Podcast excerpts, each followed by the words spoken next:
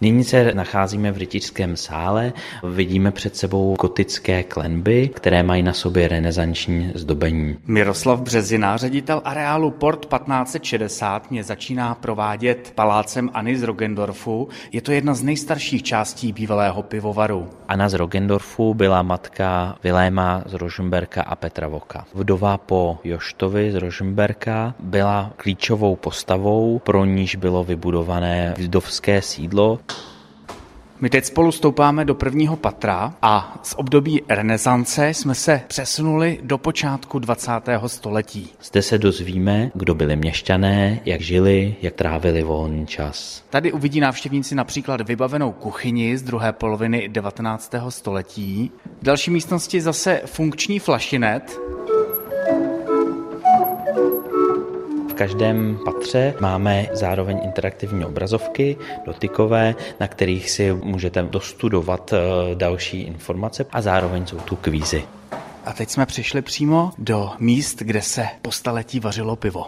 Nyní se nacházíme ve čtyřnádobkové varně. Zde se vařilo pivo od 19. století a po velké rekonstrukci v roce 1915 nepřetržitě do roku 2014. Poté jsme výrobu piva přesunuli do vedlejší zrekonstruované budovy do již moderní výroby. Návštěvníci tady uvidí zachovalé všechny důležité komponenty a části, které se ve varně využívaly. Nejzajímavějším prvkem mezi tady těmi dominantními pivovarnickými nádobami je scezovací korýtko z roku 1915.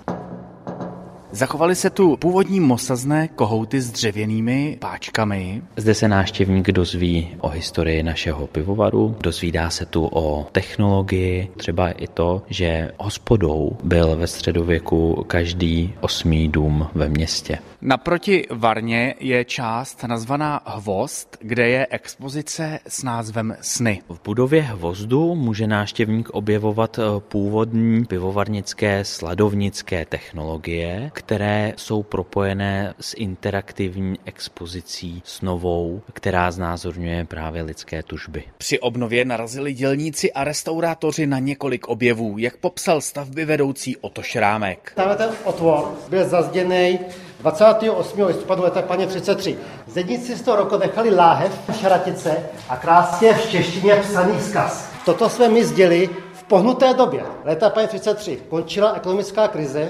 Lidé můžou taky nově procházet volně celým areálem a dostanou se tak z Pivovarské ulice na Nové Město nebo do Pivovarské zahrady. Z Českého Krumlova Petr Kubát, Český rozhlas.